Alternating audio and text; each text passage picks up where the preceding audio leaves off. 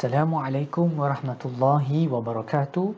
Alhamdulillahi rabbil alamin wassalatu wassalamu ala asyrafil anbiya wal mursalin wa ala alihi wa sahbihi ajma'in. Rabbi shrah li sadri wa yassir li amri wa hlul 'uqdatam min lisani yafqahu qawli. Amma ba'd. Alhamdulillah kita bersyukur pada Allah Subhanahu wa taala kerana diberikan peluang untuk terus uh, mempelajari ayat-ayatnya uh, demi mendekatkan diri kepadanya. Kita akan sambung hari ini tadabbur surah Yusuf kita yang kita berhenti untuk sekian lama um, dan insya-Allah kita akan cuba untuk habiskan dalam lagi dua ataupun tiga um, tiga um, bahagian lah insya-Allah. Baik. Pada bahagian yang lepas, kita berhenti pada ayat di mana Nabi Yusuf telah keluar daripada penjara dan kemudian dia telah uh, bertemu dengan Raja uh, Mesir uh, uh, yang pada waktu itu dikuasai, dikuasai oleh um, raja berketurunan Hyksos kan di Lower Egypt tu yang bukan Firaun yang yang lebih tepat. Uh, dan kemudian selepas raja bercakap dengan dia walaupun raja offer dia untuk mendapat kedudukan yang yang sangat special iaitu se, uh, sebagai penasihat utama di raja tetapi dia tak nak. Dia nak jawatan sebagai kita boleh panggil macam menteri uh, menteri agriculture lah untuk jaga pemakanan sebab dia tahu apa yang akan berlaku dalam masa um, tujuh tahun akan datang bila mulanya tahun-tahun kemarau. Dan dia telah menjaga selama tujuh tahun tu dia telah menjaga uh, apa kita kata pertanian di, di negara Mesir tu dengan begitu baik sekali untuk tujuh tahun yang yang penuh dengan hujan. Kemudian sekarang datanglah tujuh tahun kemarau.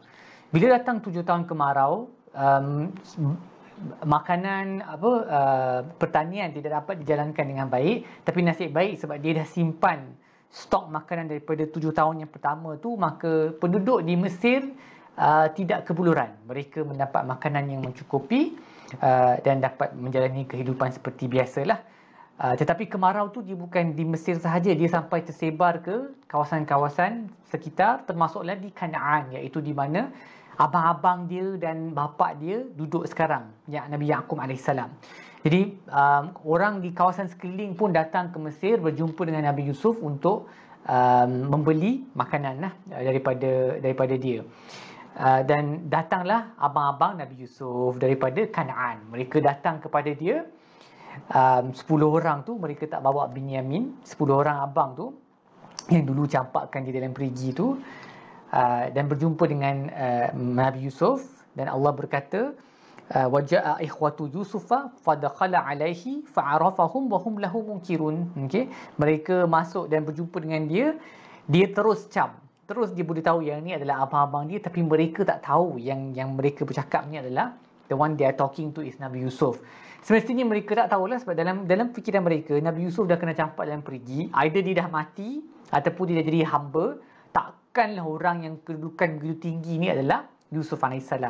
Dia tak tak pernah terlintas pun dalam fikiran mereka tapi he knew straight away that this is these are their, uh, his brothers. Jadi um, di mereka pun membeli dan dan kita kena fill in the blanks lah seperti yang saya sebut dalam dalam Quran ni kita kena masukkan dan apa kita kena fikir sendiri apa yang berlaku sebab Allah hanya cerita perkara-perkara yang penting sahaja mereka pun mungkin duduk dengan dia dan mereka telah um, uh, bercerita mungkin dia telah bertanya uh, ceritalah ke aku keluarga kamu macam mana dan sebagainya. Mereka pun sebut pasal Binyamin. Dia memang nak dengar pasal Binyamin tu. Nabi Yusuf memang nak dengar khabar Binyamin. Tapi dia tanya dengan cara yang didn't give away his identity lah. Dia tak tunjuk yang dia adalah Nabi Yusuf. Mungkin dia bawa mereka bagi mereka um, apa melayan mereka dengan baik dan buka cerita okey macam mana keluarga kamu siapa lagi yang ada dan sebagainya Uh, jadi Allah berkata wala walam majahazahum bi jihazihim qala tuni bi akhilakum min abikum ala tarawna inni ufil kail wa ana khairul munzilin? Fa in lam ta'tuni bihi fala kayla lakum indi wala taqrabun. Jadi mereka pun dah beli makanan di sistem barter kan? Mereka bawa um, bawa apa ni barang untuk ditukar dengan makanan. Dan Nabi Yusuf pula memberi makanan kepada mereka. Um, dan Nabi Yusuf bagi ekstra satu lagi satu ataupun dua lah disebut dalam setengah riwayat. Uh, satu lagi unta ekstra untuk uh, adik dia tu. Sebab mereka sebut kami sebenarnya uh, 12 orang lah dekat rumah. 10 kami seorang lagi adik kami dengan seorang lagi bapa kami. Jadi Nabi Yusuf dengan uh, dengan kemuliaan dan kemurahan hatinya, sifat dermawan dia dikata, okey tak apa aku bagi kamu 12 unta daripada um, 12 unta yang penuh dengan makanan. Akhirnya measurement dia adalah sebanyak 12 unta rather than 10 sahaja. Um, dan dia kata next time kamu datang, kamu bawa adik kamu sekali. Kalau kamu tak bawa adik kamu sekali, aku tak akan bagi yang ekstra tu. Aku akan bagi cukup untuk 10 orang sahaja. Tidakkah kamu lihat betapa baiknya aku melayan kamu uh, dan kalau kamu tak bawa, aku tak bagi. Jadi dalam ayat ni kita belajar um, adalah dibenarkan dalam syarak bahkan digalakkan untuk menggunakan targhib dengan tarhib. Tarhib, targhib ni sesuatu yang menggalakkan orang untuk um, uh, dia rasa nak buat lagi dan tarhib ni kita gunakan sesuatu uh, cara untuk menakutkan orang tu supaya dia tak buat benda yang kita tak nak dia buat. Yang kita sebut carrot and stick lah, okey. Motif apa kita encourage and discourage. Jadi encouragement dia kata tidakkah kamu lihat kamu datang aku layan kamu dengan baik, aku bagi dua lagi unta uh, dua lagi uh, unta punya makanan uh, worth of food um, uh, instead of just 10 sahaja jadi kamu datanglah bawa adik kamu lain kali dan kalau kamu tak bawa ni tarhib dia discouragement. Kalau kamu tak bawa kamu tak dapat uh, apa um, berat makanan yang cukup untuk satu lagi sebanyak satu lagi unta lah one more camel's fill of load. uh, jadi mereka pun ah, okey baik. Jadi tapi Nabi Yusuf dia dia nak jumpa adik dia as soon as possible secepat mungkin. Jadi dia kata dia bagi tahu dekat um, pekerja dia khadim dia dalam istana tu atau rumah dia yang mana dia simpan semua ni dia kata ij'alu bidha'atahum fi rihalihim. Masukkan um, barang yang mereka guna untuk beli makanan tu sistem barter contohnya mungkin mereka tukar makanan tu dengan uh, apa-apa yang mereka ada kat rumah lah barang-barang kemas ke apa-apa dan sebagainya bagi balik letak balik dalam beg mereka tanpa mereka tahu. Tanpa mereka tahu put back the goods that they used to trade into their bags.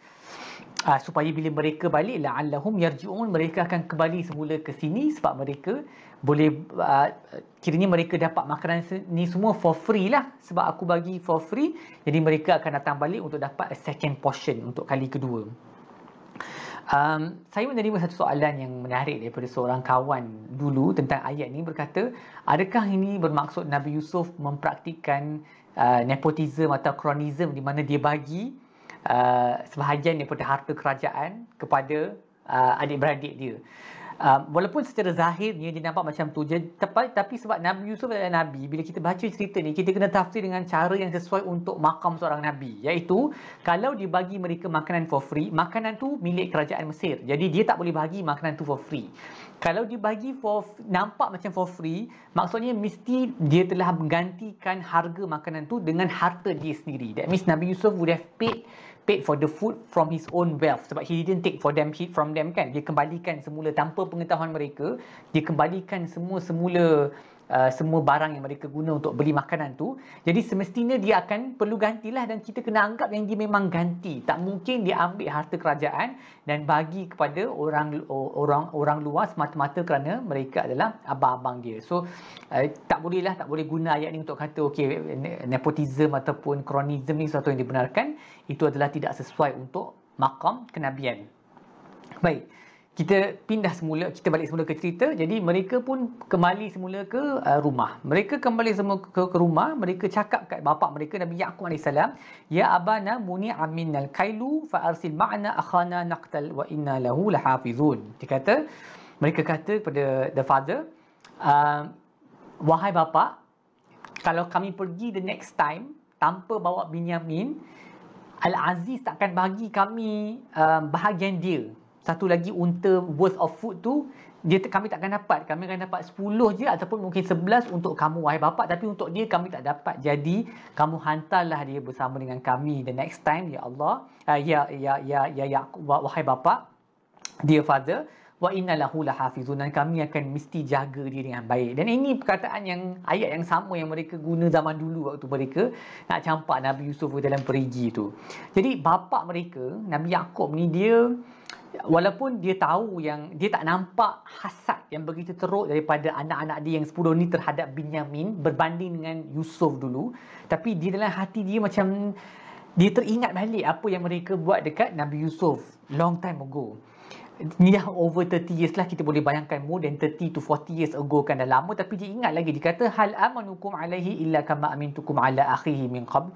Patutkah aku uh, mempercayai kamu dalam uh, untuk uh, untuk apa Binyamin ini seperti mana aku telah mengamanahkan kepada kamu Yusuf pada zaman dulu. Fallahu khairun hafizah sesungguhnya Allah itu adalah sebaik-baik pemelihara dan pelindung. Wa huwa arhamur rahimin. Akhirnya Nabi Yakub tahu dia mungkin terpaksa juga bagi uh, bagi Binyamin pergi sebab mereka memang kekurangan makanan. Uh, apa-apa yang mereka boleh dapat mereka perlu usahakan sebab keadaan kemarau yang begitu teruk sekali uh, jadi dia meletakkan um, tawakal dia uh, ke atas Allah lah he depended on Allah dan berkata Allah sebaik-baik pemelihara jadi mereka pun buka beg mereka mereka buka beg mereka tiba-tiba mereka nampak semua barang yang mereka dah guna untuk beli uh, makanan daripada Mesir tu ada dalam beg tu. Kiranya they got everything for free lah. Sekarang baru mereka sedar. Jadi mereka kata, Ya Abana, mana beri? Wahai bapa, apa lagi yang kami nak? What else do we, what else can we ask for? We have, kita dapat benda ni for free. Hadhi bida'atuna ruddat ilaina. Ini barang-barang kami yang telah dikembalikan kepada kami wa namiru ahlana wa nahfazu akhana wa nazdadu kaila ba'ir zalika kailun yasir kami dapat memberi supplies ataupun makanan kepada keluarga kami jadi bagilah bagilah uh, Binyamin ikut kami. Jadi kami boleh dapat another camel's load. Satu lagi um, another load of camel worth of food okay? Uh, dan dia akan jadi satu benda yang mudah. Kalau kalau kamu bagi uh, Binyamin pergi untuk kami wahai bapa dengan kita dah lihat betapa baiknya Nabi Yusuf ni this is not going to be a difficult matter. Just let him come with us. Bagi sahaja dia ikut kami dan insya-Allah kami akan dengan mudahnya mendapat bahagian satu lagi unta uh, makanan untuk uh, Binyamin. So let him come with us. Jadi Nabi Yakub berkata so sepatutnya kalau difikirkan secara logik um, kalau katakan mereka tak dikembalikan barang-barang tu tak dikembalikan mereka mereka akan pergi kali kedua nanti sajalah bila makanan stok ni dah habis. Tapi sebab Nabi Yusuf nak mereka balik dengan segera jadi dikembalikan barang-barang mereka. And bila mereka buka bag tu mereka nampak all the barang there mereka terus pergi the second time straight away the second time lagi sekali kan sebab uh, itu memang plan Nabi Yusuf jadi Nabi Yaakob dia setuju untuk bawa untuk bagi mereka bawa Binyamin sekali dan mungkin dia setuju juga sebab Binyamin dah bukan budak kecil. Mereka semua dah dewasa dah sekarang. Unlike 30 years ago, Nabi Yusuf tu small boy. Jadi dia tak boleh defend himself. Binyamin ni mungkin masih dia adalah dia macam still tak ngam dengan 10 orang abang dia lagi. Abang 10 orang tu masih kurang selesa ataupun mungkin kurang mesra dengan dia. Tapi dia tak mungkin lah sampai boleh campak dia dalam perigi sebab dia pun dah dewasa. It's more than 30 years already kan. Jadi Nabi Yaakob pun bagi tapi Nabi Yaakob tak syarat lan lan lan ursilahu ma'akum hatta tu'tuni mawthiqan min Allah. Aku takkan bagi dia pergi sampai kamu bersumpah demi Allah yang kamu akan bawa dia balik no matter what happens melainkan kamu telah dikepung. Kamu telah dikepung sesuatu dah berlaku pada kamu dan tak apa. Dan apabila mereka telah um, bersumpah, mereka berjanji demi Allah, mereka akan buat sedemikian. Nabi Yaqub berkata, um, Wallah, Allahu ala ma naqulu wakil. Allah adalah wakil. Allah lah jadi saksi ke atas apa yang telah kami semua perkatakan. Jadi make sure you keep your promise.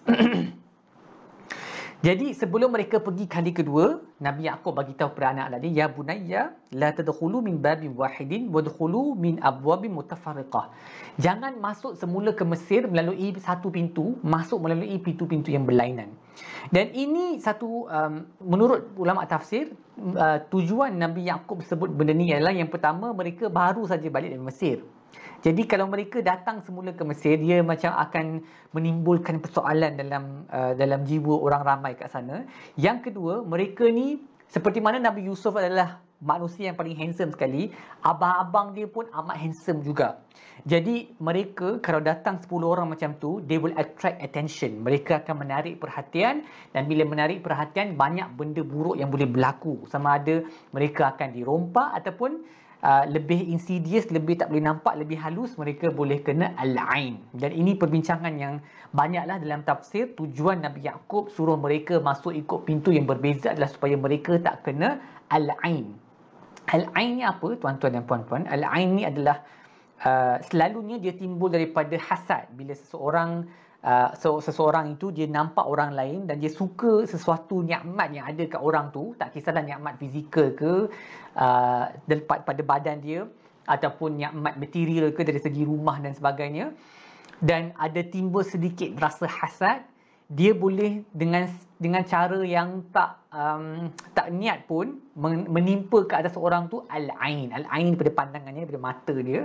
Dan orang tu boleh jatuh sakit dan boleh ditimpa musibah. Okey dan ini memang satu benda yang dipersetujui lah oleh para ulama boleh berlaku. Sebab Nabi SAW pun uh, banyak berdoa supaya Hasan dan Husain dipelihara daripada al-ain.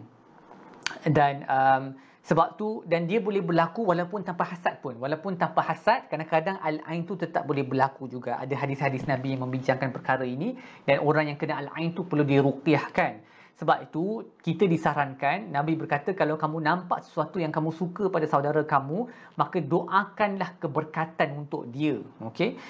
Doa keberkatan boleh sebut semoga Allah menambahkan rezeki kamu ke semoga Allah memberkati ke barakallahu fik barakallahu lakum semua tu boleh dan bila kita sebut nama Allah dan doakan keberkatan untuk dia dia automatik dia akan cancel al-ain tu dan dia akan jadikan kita pun lebih ikhlas supaya kita tak hasad dan kita mahukan kebaikan untuk orang tu. So dia bagus untuk semua pihak. Untuk diri kita, kita tak menjadi hasad uh, dan kita bersyukur atas apa yang kita ada dan kita gembira untuk saudara kita jadi kita doakan keberkatan untuk dia. So uh, uh, dengan apa-apa cara dalam bahasa Melayu ke bahasa Arab ke boleh. Kalau bahasa Arab selalunya barakallahu fikum semoga Allah memberkati kamu dan sebagainya. So this is how you should see you should do when you see something that you like in somebody. Tak kisah orang tu handsome ke orang tu ada ramai anak yang cerdik ke orang tu ada rumah yang besar ke sebut benda tu. Dan jangan pamerkan all the time. Sebab tu Nabi Nabi Yakub bagi tahu kat anak dia uh, masuk ikut pintu yang berlainan to avoid al-ain in the first place. Okey, eh, kalau kita boleh elakkan daripada menonjolkan diri sangat, itu yang lebih baik dan inilah seperti yang saya sebut sebelum-sebelum ni pun dalam perbincangan bahagian-bahagian sebelum ni tentang surah ni pun, kita hidup di zaman semua benda kita nak tunjuk dekat social media. Dan bila kita tunjuk dekat social media our whole life, kebarangkalian tu al-ain tu berlaku adalah sangat tinggi dan ini adalah satu benda yang bahaya untuk diri kita sebab kalau kita betul-betul kena al-ain daripada orang-orang kat Facebook ke Instagram ke siapa yang TikTok ke siapa yang macam mana kita nak tahu siapa yang kenakan al-ain tu kat kita? Macam mana nak buat rupiah tu? Susah kan? Jadi uh, tak perlulah selalu sangat letak gambar-gambar kegembiraan kita dekat dekat social media. Once in a while tu okay. Itu pun kan kalau kita boleh tukar setting tu kepada kawan-kawan sahaja pun tak apa. Tapi social media pun sekarang merepek juga kan. Dia punya kawan tu sampai thousands and thousands of people.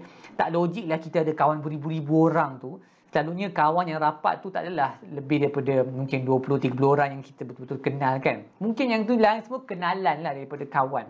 Jadi berpada-pada bila kita share benda dekat Facebook, ataupun mungkin kalau kita nak share tak perlu share dengan gambar dan sebagainya. Uh, sebab dia boleh memang it invites it invites al-ain. Okey dan bila jadi al-ain tu dia sukarlah hidup kita nanti.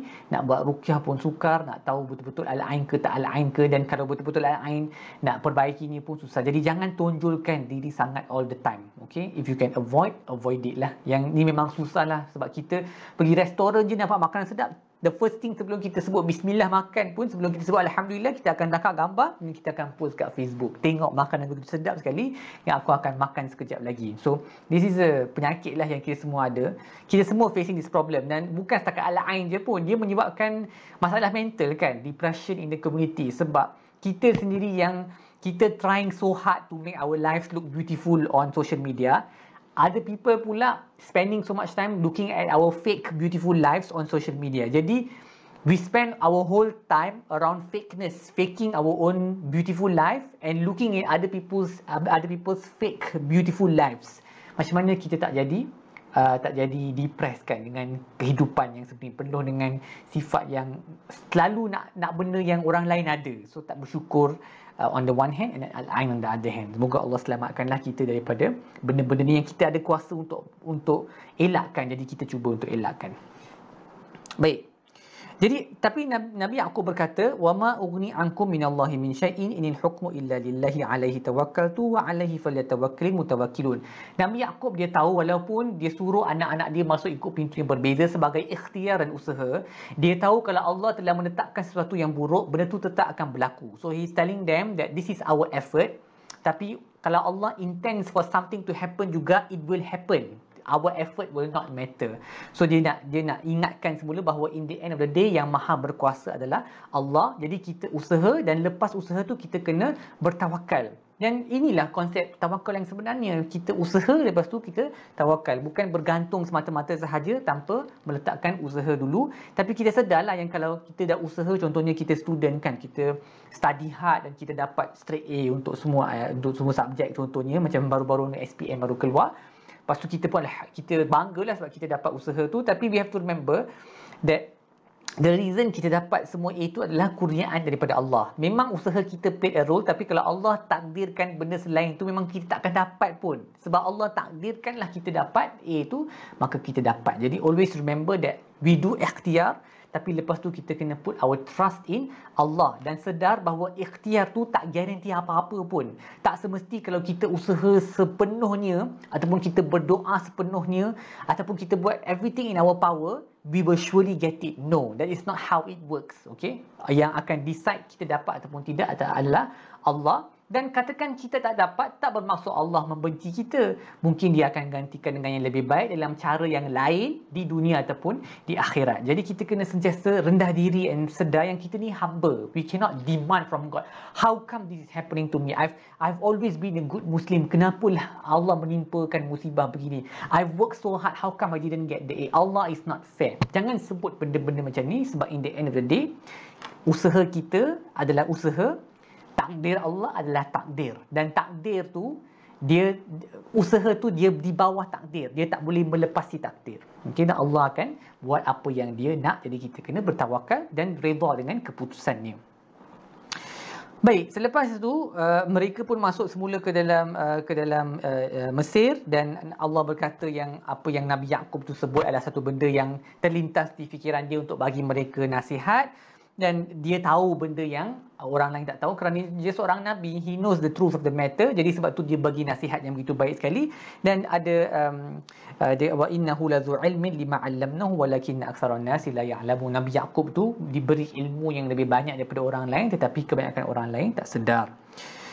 Jadi mereka pun masuk ke datang semula ke Mesir. Jumpa nabi Yusuf alaihissalam bila mereka jumpa Nabi Yusuf AS kali kedua, Nabi Yusuf pun sangat gembira untuk berjumpa dengan Binyamin dan mungkin um, apa yang berlaku adalah dia bila mereka perlu tidur pada waktu malam, setiap orang dapat setiap dua orang dapat satu bilik, tinggal Binyamin, Binyamin duduk dengan Nabi uh, Yusuf AS. Mereka dia duduk sekali dengan Nabi Yusuf dan waktu inilah dia cerita I am your brother. Akulah abang kamu yang telah hilang selama 30 tahun tu. Dia kata wala fala tabta'iz bima kanu ya'malun. Kamu jangan dan bersedih tentang apa yang mereka telah lakukan terhadap aku dan juga mungkin apa yang mereka telah lakukan terhadap kamu. Don't be sad. Let us forget it. Yang ni pun menunjukkan sifat samahah Nabi Yusuf daripada awal lagi. Dia tak ada niat untuk balas dendam terhadap abang-abang dia sampai dia bagi tahu ke adik dia, don't worry. Just forget what they have done. InsyaAllah everything will be fine. Tapi of course pada waktu ni dia bagi tahu dekat adik dia plot yang dia akan buat. Iaitu adik dia akan dituduh sebagai pencuri okey? Ataupun um, akan dia akan letakkan apa suwal malik tu uh, the the cup of the king tu ke dalam beg adik dia supaya adik dia tahulah tak terkejut apa yang akan berlaku kan jadi falamma jahazahum bijihazihim ja'ala siqayata fi rahli akhi thumma azana mu'adhdhinun ayyatuha al'ir innakum lasarikun. Sekarang mereka nak balik dah. Mungkin selepas beberapa hari mereka duduk sana nak balik semula ke Kanaan. Uh, Nabi Nabi Yusuf dia letakkan suwaul malik the cup of the king jadi satu benda yang penting lah untuk raja mungkin untuk Nabi Yusuf tapi mungkin untuk raja kerajaan tu yang ada dekat tempat tu dan diletakkan ke dalam beg adik dia um, bila masuk dalam beg adik dia bila mereka nak balik uh, para khadim dalam istana tu mereka sedar yang cup tu goblet tu dah hilang. Jadi mereka pun dengan segera berkata ya ayyatuhal air wahai wahai uh, para pedagang innakum lasarikun kamu adalah pencuri. Ayat ni menimbulkan beberapa per, uh, perbincangan di kalangan para ulama kerana kenapa mereka dipanggil pencuri sebab mereka bukan mencuri. Kalau dia, dia timbul isu sebab adakah Nabi Yusuf yang suruh khadim tu panggil mereka wahai pencuri. Sebab kalau Nabi Yusuf buat benda tu boleh ke dia buat benda tu sebab mereka tak mencuri pun dan dia menuduh satu benda yang tak baik. Jadi ada perbincangan. Ada yang kata mereka panggil innakum lasarikun tu bukan atas uh, arahan Nabi Yusuf. Mereka sendiri yang para khadim tu mereka sendiri yang panggil uh, abang-abang dia wahai pencuri sebab benda tu hilang and they are the only ones in the house must be they are the thieves lah. Mereka lah yang uh, paling tinggi kebarangkalian untuk mencuri benda tu. Ataupun mungkin Nabi Yusuf ada suruh ada cakap kat uh, apa para khadim dia untuk panggil mereka uh, uh, uh, sarikun wahai pencuri. Uh, kamu adalah pencuri. Sebagai majaz sebagai metafor uh, kepada bagaimana mereka telah mencuri dia daripada bapa dia zaman dulu. So ini pun satu benda uh, satu pandangan yang diterima oleh ulama jugalah dia satu pencurian yang ber, berbentuk metafora bukan pencurian yang berlaku pada waktu itu. Jadi mereka pun uh, berkata apa yang kamu hilang apa yang apa yang what, what have you lost? Jadi mereka kata kami hilang suwa'al malik kami telah uh, kami telah hilang the cup of the king tu dan siapa yang dapat jumpa bagi tahu mana pergi Suwa'il Malik tu kami akan bagi lagi satu unta uh, worth of food. Okey makanan yang cukup yang boleh di, di, di, di, di apa dimuatkan di atas satu unta. Eh, extra reward lah kita panggil ganjaran dia. Uh, makanan yang boleh diletakkan sebanyak satu unta. Okey dan aku aku uh, bersumpah yang itu kami akan buatlah. Ni para khadim yang sebut okey jadi abang-abang tu mereka tak tahu. Mereka don't know what is going on sebab mereka memang tak curi. Okay, they don't know what is happening. Jadi mereka tallah, mereka kata tallah laqad alimtum ma ji'na linufsida fil ard. Kamu tahu yang kami tak datang ke bumi ni untuk melakukan kejahatan dan kami bukan pencuri. You know that we have lived here, we have come before, kami pernah datang sini, kami bukan orang yang macam tu. Jadi um, mereka para khadim berkata, okay, tapi kalau kami jumpa juga, kalau kami jumpa juga dalam one of your bag, kalau kami jumpa Suwa'il Malik tu dalam kamu punya uh, bag kamu, apa hukuman dia? Yang ni adalah taktik Nabi Yusuf. Sebab Nabi Yusuf tahu menurut undang-undang Raja Mesir, orang yang mencuri, hukuman dia adalah dipukul dan dan um, dia kena bayar balik dua kali ganda harga benda yang dia curi tu. Tapi Nabi Yusuf tahu dalam syariat bapa dia sendiri Nabi Yaakob, orang yang mencuri hukuman dia adalah dia dijadikan hamba kepada barang orang yang dicuri tu. Sebab tu dia suruh khadim dia tanya kepada abang-abang Yusuf, apa hukuman dalam syariat kamu kalau didapati salah seorang daripada kamu mencuri? Jadi abang abang-abang dia dengan penuh confidence tanpa tanpa tak berfikir pun lah mungkin Benyamin boleh mencuri. Mereka berkata, Jaza'uhu man wujida fi rahlihi. Ganjaran bagi dia yang di dalam beg ini dijumpai cup tu, fahuwa jaza'u. Dialah ganjaran dia. Maksudnya dialah yang akan menjadi hukuman tu, kiranya dialah yang akan diperhambakan dan kena jadi hamba kepada tuan punya benda yang curi tu. Kazalika najzi zalimin. Begitu kami uh, menghukum orang yang melakukan kezaliman. Jadi mereka kata okey kami terima. Jadi mereka pun mula buka beg check macam spot check kat sekolah kan. Buka beg satu-satu tengok. Okay beg ni tak ada, beg ni tak ada. Dan mereka bermula daripada beg yang lain-lain dulu. Mereka tak terus pergi kepada beg adik dia. Nak tunjuk macam realistik lah drama yang betul-betul berlaku ni kan. Jadi buka satu-satu-satu tiba-tiba jumpalah uh, istakhrajaha min wi'a'i akhi bukalah dan keluarkan benda tu daripada beg daripada beg adik dia min wi'a'i akhi sual malik tu ada dalam beg adik dia dan Allah berkata kadzalika kidna li Yusuf. Begitulah kami telah melakukan plot untuk Yusuf. Ni kata-kata Allah. Allah berkata inilah yang telah kami wahyukan ilhamkan kepada Yusuf untuk buat plan ni. Maka li ya'khudha akhuhu fi dinil malik illa insya-Allah sebab dia tak mungkin boleh mengambil adik dia mengikut undang-undang Uh, negara tersebut tetapi ini adalah daripada apa yang Allah kehendaki. Narfa'u darajatin man nasha. Dan kami mengangkat darjat sesiapa yang kami mahu. Wa fawqa kulli dhi ilmin alim. Dan di atas setiap orang yang ada ilmu ada alim, orang yang lebih berilmu dan orang yang lebih berilmu dan akhirnya sampai kepada Allah Subhanahu Wa Taala. Ini adalah satu frasa yang universal lah yang boleh difahami dalam setiap keadaan. Kalau kita adalah orang yang berilmu, kita kena sedar bahawa atas kita ada orang ada orang yang lebih berilmu dan atas dia ada orang yang lebih berilmu dan akhirnya kita kalau kita paling berilmu dalam dunia ni pun di atas kita ada Allah Subhanahu Wa Taala. Jadi tiada tempat untuk kita berasa bongkak dengan ilmu yang kita ada. Jadi um, uh, apa uh, we um, Suwa'ul Malik tu cup tu dikeluarkan daripada beg adik dia. Abang-abang dia ni mereka walaupun mereka tak benci Binyamin seperti mana mereka benci Yusuf tapi mereka tetap tak suka Binyamin ni sebenarnya. Sebab daripada ibu yang berlainan. Uh, dan mungkin sebab Nabi Yakub uh, sebab dia sekarang yang bongsu kan Nabi Yakub macam mungkin bagi mereka Nabi Yakub pilih kasih bagi mereka lah jadi mereka mengambil peluang ni, perangai mereka tak berubah. Perangai mereka yang jahat dan hasad ni tetap ada daripada dah 30 tahun dah, dah besar, dah adult, dah grown up dah, tetap lagi mereka perangai yang jahat ni. Mereka kata, jahat dari segi hasad ni lah sebab dari segi jaga keluarga semua mereka buat kan mereka datang ke Mesir untuk minta makanan they are good people taking care of their families tapi when it comes to their own brothers yang mereka tak suka ni kejahatan tu overwhelm mereka punya sifat dan mereka kata, in yasriq, kalau dia curi, kalau Binyamin dia curi, faqad sarqa akhul lahu min qab tak heranlah sebab dulu dia ada seorang abang yang suka mencuri juga. Okay? Dan dia talking about Nabi Yusuf AS. Mereka sedang mengumpat pasal Nabi Yusuf AS depan Nabi Yusuf. Betapa tak sedarnya mereka dan tak malunya. Of course mereka tak tahu lah. They don't know that they are talking to Nabi Yusuf kan. Mereka tak tahu yang Malik depan mereka. Al-Aziz tu adalah Nabi Yusuf. Jadi mereka pun mengumpat dan menuduh, memfitnah Nabi Yusuf dengan sesuatu yang dia tak pernah buat pun ketika dia kecil. Um, para ulama discuss apa yang mereka sebut sebenarnya. Adakah Nabi Yusuf tu benar-benar mencuri? Daripada zahir ayat Quran, kita boleh kita boleh faham seolah-olah mereka buat cerita ni. Ataupun mungkin ada insiden yang nampak macam dia mencuri tapi sebenarnya dia tak curi. Contohnya dia curi berhala daripada salah salah seorang ahli keluarga dia yang dipecahkan ke ataupun um, nampak macam uh, apa uh, um, ibu dia dah meninggal. Jadi uh, apa uh, anti dia sayang sangat dekat dia tak nak bapa dia ambil jadi anti dia letak barang dalam dalam beg dia dan dan apa uh, dalam beg dia jadi Nabi Yusuf tertuduh jadi mereka menggunakan cerita yang mungkin telah berlaku tapi bukan salah Nabi Yusuf sebenarnya.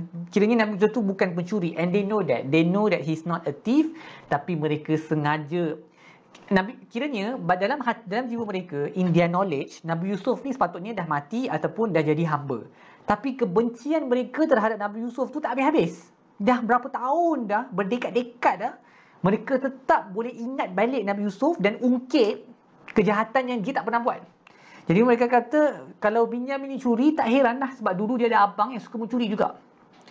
Jadi um, Allah berkata Nabi Yusuf bila dia dengar benda ni kita bayangkan ya cuba bayangkan kita lah Nabi Yusuf. Imagine for a moment that you are Nabi Yusuf. Kita ada adik-beradik di depan kita. Dan mereka tak tahu yang kita ni adik uh, adik dia. Tapi dia, mereka fitnah kita depan kita ni sebab mereka tak tak sedar yang kita adalah orang yang mereka fitnah tu. Imagine how you will feel. Mungkin rasa nak cekik mungkin rasa nak sepak mungkin rasa nak nak apa nak pancung kepala ke mesti ada perasaan macam tu. Dan Nabi Yusuf pun ada rasa tak puas hati. Uh, Nabi Yusuf Allah kata fa asarraha Yusufu fi nafsihi dia dia menyorok perasaan dia dia buat poker face lah kita panggil poker face kan. Tahu poker face orang yang orang orang main poker kan muka dia tak nampak perasaan dia. Jadi dia sorokkan dalam jiwa dia perasaan sebenar dia dan tak walam yubdiha lahum dan tak menunjukkan kepada mereka. Tapi dalam jiwa dia dia kata antum syarrum makana kamu ni punyalah jahat ya Allah. Macam itulah lebih kurang dia punya. Like how can you say such a thing like that? Tapi dia tak tak nampak kat muka dia. Wallahu a'lamu bima tasifun. Dan ayat yang akhir ni mungkin dia sebut secara jahat ataupun mungkin juga dalam jiwa kamu. Mungkin dia kata iya semoga kepada Allah sahajalah yang kita mohon pertolongan. Mungkin ini kata-kata dia sendiri ataupun mungkin kata-kata uh, dalam dalam dia sebut secara jahat ataupun dia memang sebut dalam diri dia sendiri.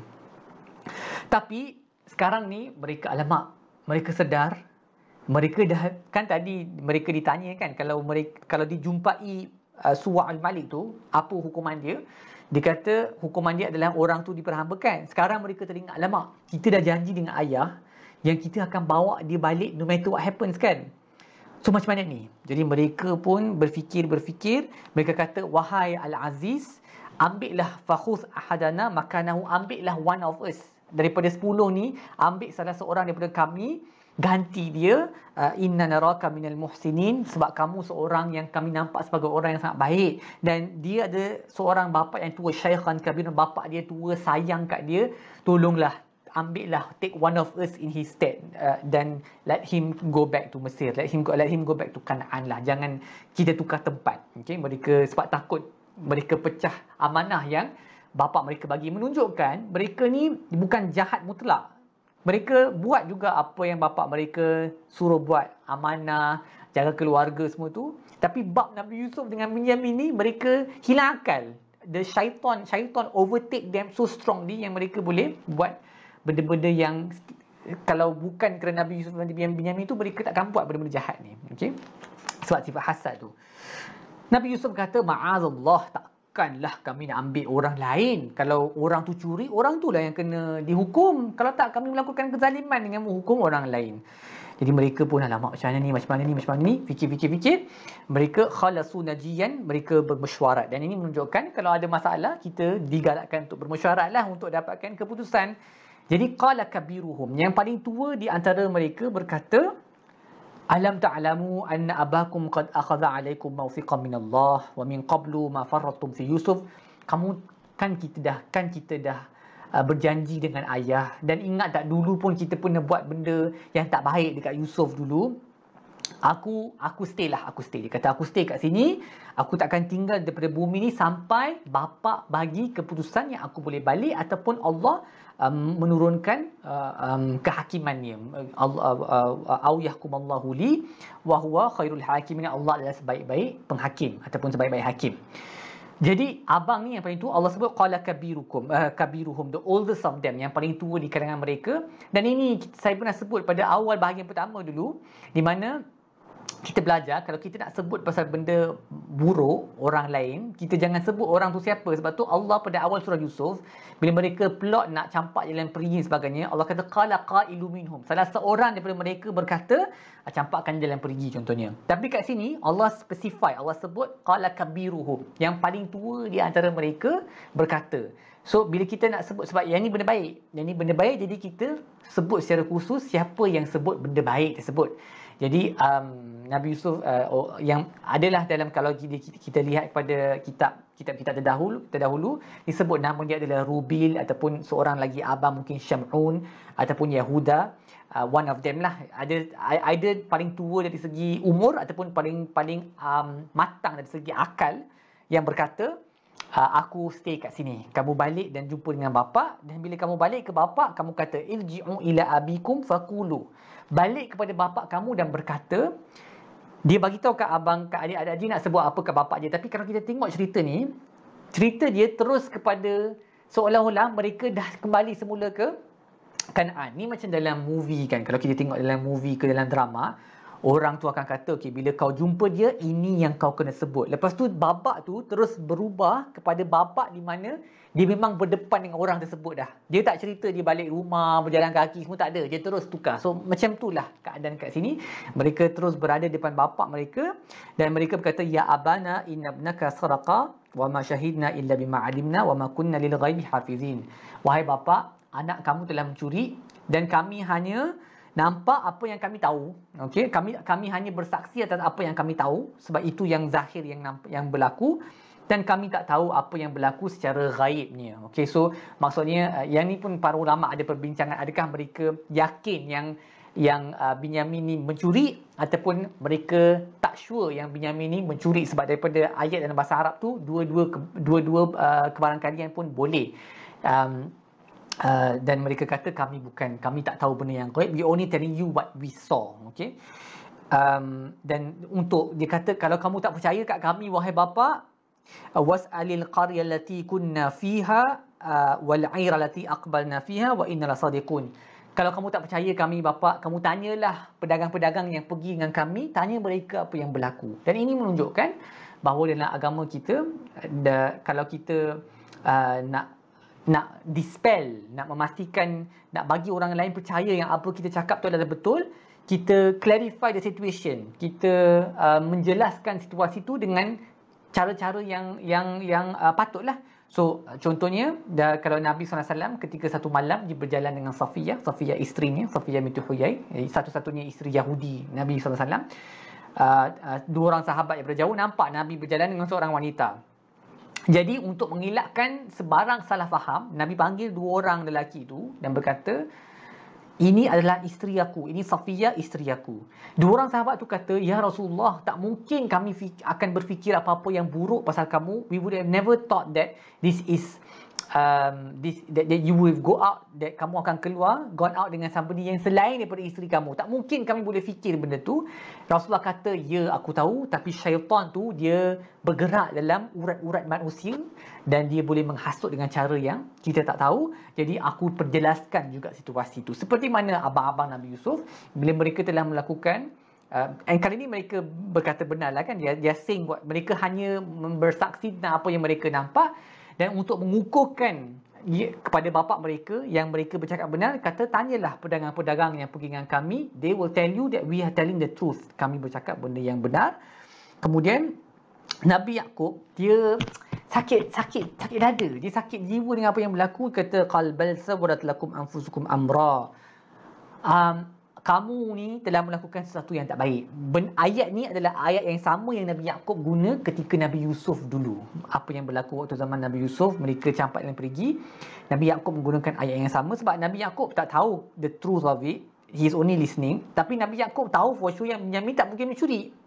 Jadi Nabi Yaakob kata ini mesti kamu punya plot macam zaman dulu. Fasabrun jamil. Aku hanya bersabar dengan kesabaran yang cantik. Seperti mana dia sebut dulu juga asallah ayyatiyani bihim jami'a mungkin Allah akan datang kepada mereka semua sekali kepada aku all of them. Ketiga-tiga anak aku yang dah hilang aku akan mungkin dapat Allah akan datangkan mereka semula kepada aku. Innahu huwal alimul hakim kerana Allah tu maha mengetahui lagi maha bijaksana. Dan of course Nabi Yaakob tahu Nabi ya- Nabi Yusuf masih hidup lagi lah sebab mimpi yang pada awal tu belum terlaksana lagi kan. Jadi dia tahu insya-Allah akan ada benda baik berlaku tapi for now dia tak boleh nak terima berita ni. Dia tak boleh nak terima uh, hakikat yang disebut oleh anak-anak dia bahawa Binyamin telah mencuri dan dia kata aku just leave me alone. I, aku hanya boleh bersabar.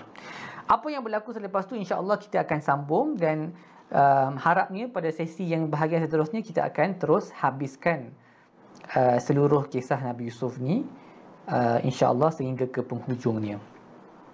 Semoga apa yang disampaikan pada hari ini bermanfaat. Aku lu qauli hadza wa astaghfirullah li wa lakum. Assalamualaikum warahmatullahi wabarakatuh.